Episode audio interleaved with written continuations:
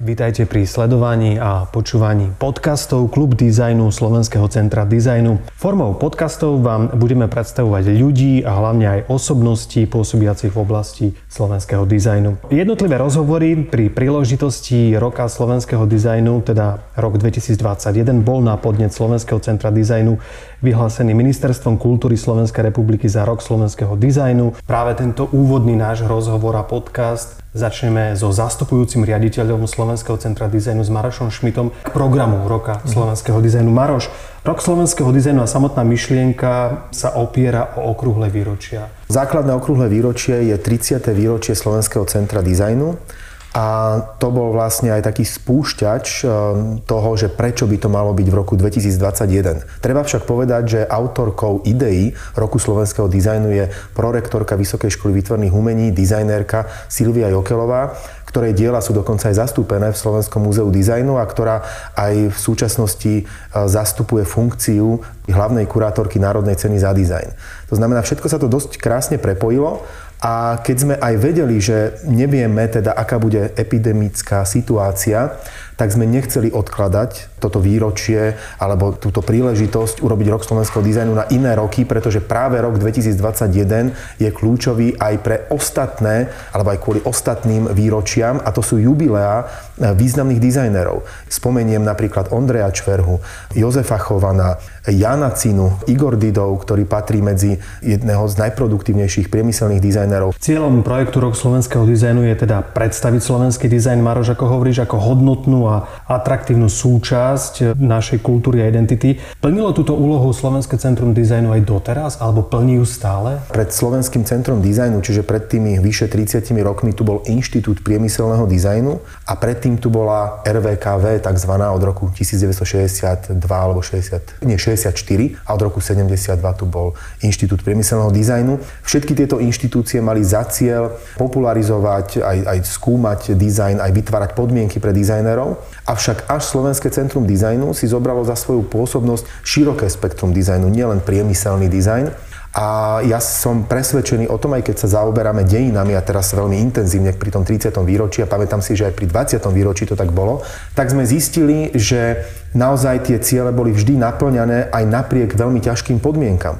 Pamätám si ja osobne dobu po roku 2000, eh, keď eh, malo prísť k zrušeniu Slovenského centra dizajnu. A vtedy sa priamo dizajneri postavili za to, aby bolo zachované. Tou základnou úlohou bolo vytváranie podmienok pre dizajnerov, organizovanie aktivít, ktoré napomáhali tej popularizácii dizajnu alebo rozvoja dizajnu. Boli to vždy aj medzinárodné sieťovania a pred tými 30 rokmi, keď vzniklo Slovenské centrum dizajnu, tak na jeho čele vtedy stala Zdenka Burianová práve, ktorá sa naozaj zaslúžila o to, že, že okamžite takou dosť výraznou formou začala pracovať pre dizajnerov. Takže musím povedať, že tých 30 rokov nebolo určite márnych a každý z osobností, ktoré boli na čele toho centra dizajnu, spravil úžasný kus práce. Spomínaš osobnosti, vráťme sa teda k tým ľuďom, ktorí stáli pri zrode Slovenského centra dizajnu, už si spomenul, ale kto bol pokračovateľom? Ja si spomínam na obdobie, pretože mm, na jednotlivé obdobia už od Lubice Fábry, ktorá nastúpila neskôr, to boli roky, myslím, že 90. až 2000, teraz neviem úplne presne, ale mohli to byť tie roky, pretože ja som už bol na Vysokej škole výtvarných umení a ja som pôsobil v Centre dizajnu ako človek, ktorý vytváral hudobnú kulisu na výstavách dizajnu. Čiže trošku také, také kšový, ale na druhej strane som veľmi intenzívne vnímal všetky tie výstavné projekty, vernisáže jednotlivých aktérov, ktorí tam vystavovali. Sám som vtedy študoval dizajn. Potom po nástupe Kataríny Hubovej som vnímal takú naozaj veľmi správnu orientáciu toho centra dizajnu, ktorá sa orientovala priamo na potreby dizajnérov. Začali významné spolupráce s jednotlivými podnikmi, fabrikami, firmami, školami. Viem, že práve za Katky Hubovej bolo to turbulentné obdobie, kedy bolo nutné sa postaviť za zachovanie Slovenského centra dizajnu. Bolo to nepríjemné obdobie. Ale potom prišli roky, ktoré neustále sa snažili vytvoriť nejakú platformu, ktorá by vytvárala aj možnosti pre zbierkotvornú inštitúciu. A to som ja bral ako kľúčové, pretože v tom čase som mal zberateľskú vášeň a veľmi dobre mi padlo, keď práve kolektív okolo Kataríny Hubovej, Adrieny Pekárovej, vnímal som veľmi silne časopis Designum, ktorý v podstate od tých počiatkov bol a mal rôznu kolísavú kvalitu ale napríklad práve za Roba Parša, ktorý sa podpísal pod vizuálnu identitu tohto časopisu, hoci menšieho formátu, tak hoci tam boli také rôzne od grafických dizajnerov názory, že to nie je dobré, ale s odstupom času vnímam, že napríklad ten časopis dizajnu práve za Roba Parša mal veľmi, veľmi silnú výtvarnú kvalitu a veľmi dobrú, až takú zberateľskú. Neskôr ja som bol členom takej tej rady redakčnej, kde sme teda prehodnocovali ten formát a vracali sme sa k tomu väčšiemu. Dnes môžem povedať, že je to vynikajúci časopis aj obsahovo, aj formálne, ale práve v tom čase veľmi silne rezonovalo, to znamená v čase okolo roku 2009, 10, 11,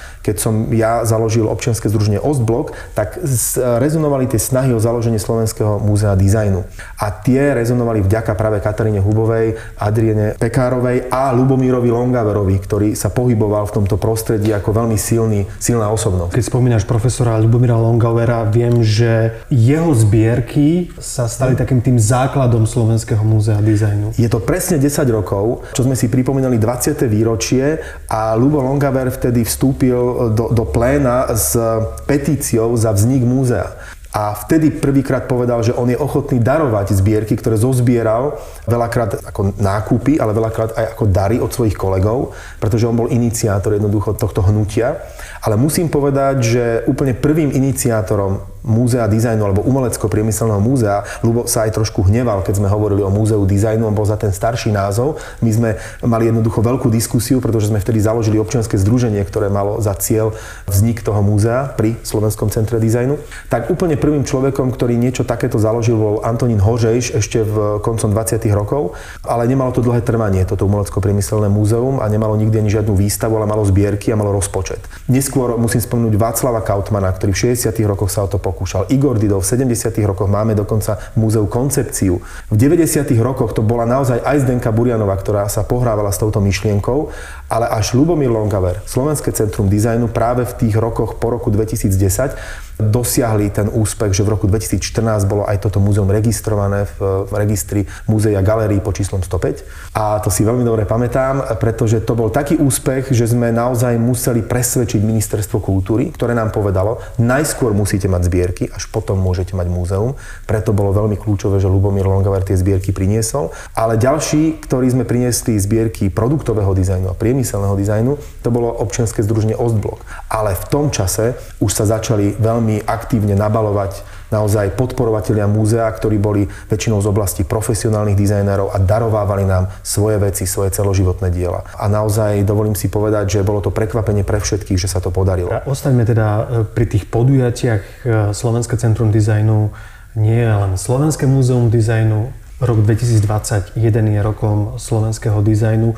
Máte ambíciu osloviť odbornú aj laickú verejnosť, mm-hmm. tak ako som mal možnosť si čítať v rôznych článkoch. Ako chcete osloviť tú odbornú a zároveň aj takú tú laickú verejnosť? Určite si si prečítal môj obľúbený výrok, ten som povedal prvýkrát, um, myslím, že dokonca aj na ministerstve kultúry, pánovi Jozefovi Švolíkovi, ktorému taktiež ďakujem zo sekcie, vlastne, ktorá sa naozaj venuje nám a našim problémom, že podporil túto iniciatívu a aj prebral s nami celý ten program, pretože ten rok slovenského dizajnu vznikal niekedy na jeseň minulého roku a vtedy som ja povedal tú okrydlenú vetu, že každý rok je pre Slovenské centrum dizajnu rokom slovenského dizajnu. To ono sa nič nemení v podstate, ale čo sa mení je, že zintenzívňujeme v rámci svojich možností všetky naše výstupy. To znamená, my máme každý rok Národnú cenu za dizajn, čo je naozaj e, fantastická prehliadka toho najlepšieho zo slovenského dizajnu. Máme fórum dizajnu, máme veľmi veľa aktivít e, v rámci Slovenska, ktoré idú naprieč Slovenskom, neostávame len v Bratislave. Tie aktivity sú úzko spojené aj so zahraničnou prezentáciou, tá takisto ostáva, ale to zintenzívnenie e, beriem v takom ohľade, že plánovali sme oveľa viac zahraničných prezentácií a výstav. Spojili sme sa s Ministerstvom zahraničných vecí a s jednotlivými inštitútmi, a dostali sme sa k takému materiálu, ktorému predchádzalo také memorandum o spolupráci medzi Ministerstvom kultúry a Ministerstvom zahraničných vecí práve pre tento rok. A to sú tzv. vlajkové lode, alebo tie, tie preferované krajiny, ktorým sa treba teraz kultúrne e, venovať. A v nich sme, alebo s nimi sme začali rokovania s tými zastupiteľskými úradmi a inštitútmi v týchto krajinách, ako je Izrael, Taliansko, Holandsko. E, my sme si ešte k tomu pričlenili Francúzsko. Máme veľmi dobré teraz kontakty s Českou republikou, Ruskou federáciou. Ako tie krajiny sa začali vyslovene ozývať, keď sa dopočuli o takejto možnosti. Čo nám ale zahatilo všetky plány je práve pandemická situácia. Tak sme od začiatku začali uvažovať, či pre domáce publikum alebo zahraničné nad online prezentáciami dizajnu, pretože ja s obľubou hovorím, toto nie je pol rok slovenského dizajnu, toto je rok. Tu sme naozaj od januára pracovali všetci intenzívne na natáčaní filmových dokumentov, či v spolupráci s RTVS, ktorá sa ešte dohaduje, alebo s Vladou Hradeckou, ktoré sa už mnohé realizujú. Takže 12 dielov týchto filmov, ktoré majú edukatívny charakter o 100 rokoch dizajnu na Slovensku, ktoré súvisia s našou expozíciou, tak to je presne to, o čom hovorím, že zintenzívnenie tej našej činnosti presunutie do nových priestorov, ktoré sú online, mediálne. Samozrejme, stále máme v zálohe výstavné projekty. Marseille je to nádherný projekt, ktorý minulý rok už mal byť odprezentovaný, ale korona ho presunula na tento rok. Tak tam už máme kompletne pripravený projekt e, so Slovenským inštitútom vo Francúzsku a s francúzským partnerom v Marseille, kde bude veľká výstava v máji alebo septembri. Naozaj rátame s dvoma termínmi. Bude to veľká výstava v Marseille v Le Corbusierovej budove, veľmi prestížna za účasti naozaj veľkého počtu ľudí a slovenský dizajn e, sa odprezentuje v plnej kráse, je tam urobený veľmi dobrý kurátorský výber. V ďalších krajinách ako Izraeli plánujeme odprezentovať Národnú cenu za dizajn, za komunikačný dizajn. V Miláne a Hágu, Holandsko taktiež patrí medzi tieto vlajkové lode, sme sa rozhodli pre online prezentácie, prípadne prezentácie tzv.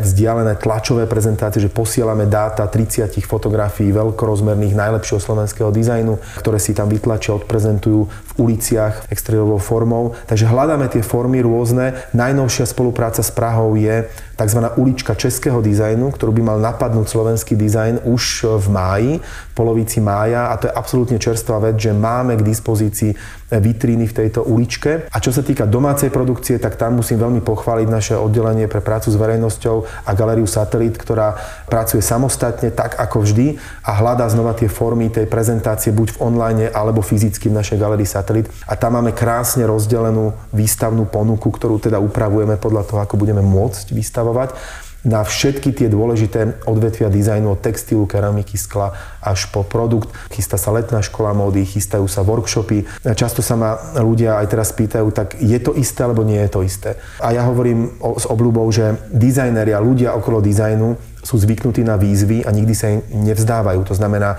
buďme si istí, že o dizajne bude počuť, bude ho vidieť napriek korone, ale buďme si aj istí, že sa veci budú meniť a my budeme veľmi flexibilne reagovať. Najradšej by sme robili s publikom, ale nie je prečo jednoducho sa vzdať a robíme aj napriek korone. Bude ho vidieť v zahraničí, ako si spomínal, a bude ho vidieť na Slovensku, vieš povedať v ktorých konkrétnych lokalitách, alebo bude to sústredené len pre Bratislavu, kde sídli Slovenské centrum dizajnu a Múzeum dizajnu? Výstavné aktivity sú prevažne sústredené do Bratislavy. Je to aj preto, že ak by bola iná situácia, tak oveľa ľahšie sa nám rokuje s rôznymi výstavnými priestormi. My sme veľmi často vystavovali v Piešťanoch, mali sme dohody o vývoze výstav do Košíc, do Žiliny. To sú všetko naši partneri dlhoroční, ale nemôžeme teraz nikomu nič slúbiť ja dúfam, že sa uskutoční fórum dizajnu v Nitre, čo je zase prehliadka, kde, kde zapájame do toho celého procesu školy. Školy sú absolútne dôležité. My veľmi radi vystavujeme profesionálnych dizajnerov, ale veľmi radi vystavujeme aj školské práce. To je jednoducho ten počiatok profesionalizácie dizajnu, ktorý si zaslúži ten priestor a potrebuje výstavný priestor ako sol. Priznám sa, že ten online svet nám dáva možnosť vystavovať kdekoľvek, lebo to sa dá jednoducho streamovať, titulkovať a tak ďalej. Takže e, síce sme nespohodlnili na online, ale momentálne nemôžem prislúbiť žiadnu e, nejakú fyzickú výstavu po Slovensku. Skôr sa orientujeme na ten svet v rámci roku slovenského dizajnu a tomu Slovensku to radi sprostredkúvame buď teda v Bratislave, v tej Nitre dúfam, alebo naozaj pomocou obrazoviek. Ja som dostal taký pokyn od Gabiky, že aby som nezabudol sa opýtať v rámci roka slovenského dizajnu, vznikol aj vizuál, vizuálna identita a že ty by si mal dať také úvodné antre práve k tej vizuálnej identite a potom po tebe Maroš sa mi spojíme aj s Matejom Vojtušom do Prahy. Veľmi dôležité pre Slovenské centrum dizajnu je, aby tento rok okrem všetkých prezentačných, prednáškových aktivít, aby dizajnéri naozaj boli podporení. My nemáme možnosť rozdávať peniaze, ale my máme možnosť organizovať súťaže, ktoré sú podporené finančne a z ktorých máme osoch aj my. A jedna z takých e, činností, okrem napríklad akvizičných komisí, ktoré teraz sa budú naozaj v rámci Slovenského múzea dizajnu týkať e, najnovšieho dizajnu, ktorý chceme podporiť a nakúpiť do zbierok, na čo sme dostali finančné prostriedky z Ministerstva kultúry, tak ďalšou, ďalšou vecou, ktorú vieme urobiť a urobili sme, je, že sme vyhlásili súťaž na vizuálnu identitu roku slovenského dizajnu kde výherca a, a vlastne druhé, tretie miesto dostali finančnú odmenu. Táto súťaž bola vyhlásená medzi profesionálov, medzi profesionálnych dizajnerov. Dostávali sme veľmi často otázky, že kto je to profesionálny dizajner a mhm. kto iný by to mal zodpovedať ako Slovenské centrum dizajnu. Takže vydali sme určitý manuál, kto je profesionálny dizajner. Je to buď človek, ktorý vyštudoval daný odbor, alebo v danom odbore má prax, ktorá je preukázateľná naozaj relevantnými výsledkami. Nech sa nikto nehnevá, ale je to veľmi dôležité, pretože takýto štatút profesionálneho dizajnera nie je uzákonený, ale momentálne pracujeme práve na tom, aby v rámci tých e, živností alebo v rámci tejto problematiky viazaných, remeselných alebo, alebo voľných jednoducho existoval nejaký štatút, ktorý by garantovala nejaká komora dizajnerov. Takže toto je hudba budúcnosti. Každopádne prihlásili sa nám naozaj veľmi kvalitní dizajnery s veľmi kvalitnými návrhmi. Myslím, že ich bolo 24 tých dizajnerov a 29 návrhov, teraz neviem celkom presne, ale boli to nejaké takéto desiatky návrhov, ktoré hodnotila zase odborná komisia zložená vlastne z mnohých dizajnérov, ktorí, ktorí už niečo dokázali, ale nemohli sa zúčastniť tej súťaže. Nehodnotili sme to len my. Komisia vybrala niekoľko návrhov do finále a nakoniec ako najlepší návrh sa ukázal návrh Mateja Vojtuša, ktorý nielenže bol e, návrhom akéhosi loga, ale bol to návrh, ktorý reflektoval celú problematiku toho roku slovenského dizajnu a vytvoril systém pre prezentáciu. To znamená, je tam systém, ako realizovať popisky v rámci toho loga, ako si atakovať plagát, ako vytvoriť animáciu, ako sa meniť. Je to naozaj celý systém, e, ktorý zároveň hovorí o okrúhlych výročiach, čiže je, je generovaný v kruhu. Je to systém zložený z typografie, z písmen, z písma, ktoré sám vytvoril dokonca pre nás, čo je absolútne úžasné. Takže e, tento návrh e, som ja osobne pochopil dokonale, až keď som videl všetky aplikácie. Na prvú mi pripadal veľmi jednoduchý, ale tú zložitosť a, a tú výhodu toho návrhu naozaj chápeme až teraz, keď ho používame, že je univerzálny, úžasný, jedinečný a že sme veľmi radi, že vyhral, pretože bolo tam množstvo nápadov zaujímavých, ale tento návrh úplne odformalizoval všetko a ponúkol nám e, ďalšie možnosti. A myslím si, že takto nejako má vyzerať e, výťazné logo Slovenského e, centra dizajnu pre rok slovenského dizajnu. Virtuálne sa teraz spájame z Bratislavy s Prahou, kde študuje a pôsobí slovenský grafický dizajner Matej Vojtuš. Ahoj Matej. Dobrý deň. Ja som najprv trochu váhal, či sa zapojiť do takejto súťaže, ale ale myslím, že ma presvedčil hlavne zloženie poroty, kde bol Paolo Bálik a, a Lubica Segečová a takou ako, myslím, že v propozíciách už sa dosť opakovalo, akože ide o kruhové výročia založenia Centra dizajnu a 30 a 100 rokov od založenia školy remesiel, Šur. Vlastne to logo akoby som postavil na takom jednoduchom koncepte, že, že všetko ako pôjde do kruhu, alebo kruh ako nejaký uzavretý cyklus, ako kruh, ako rok a vlastne som to samotné logo nepojal, trošku som zariskoval a snažil som sa to urobiť menej ako akýsi piktogram, ale viac ako systém. A to samotné logo sa skladá z groteskového písma, ktoré som navrhol na mieru k tomu projektu. A som čisto mechanicky v po 45 stupňových uhloch uh, rotoval písmeno R, ako rok slovenského dizajnu.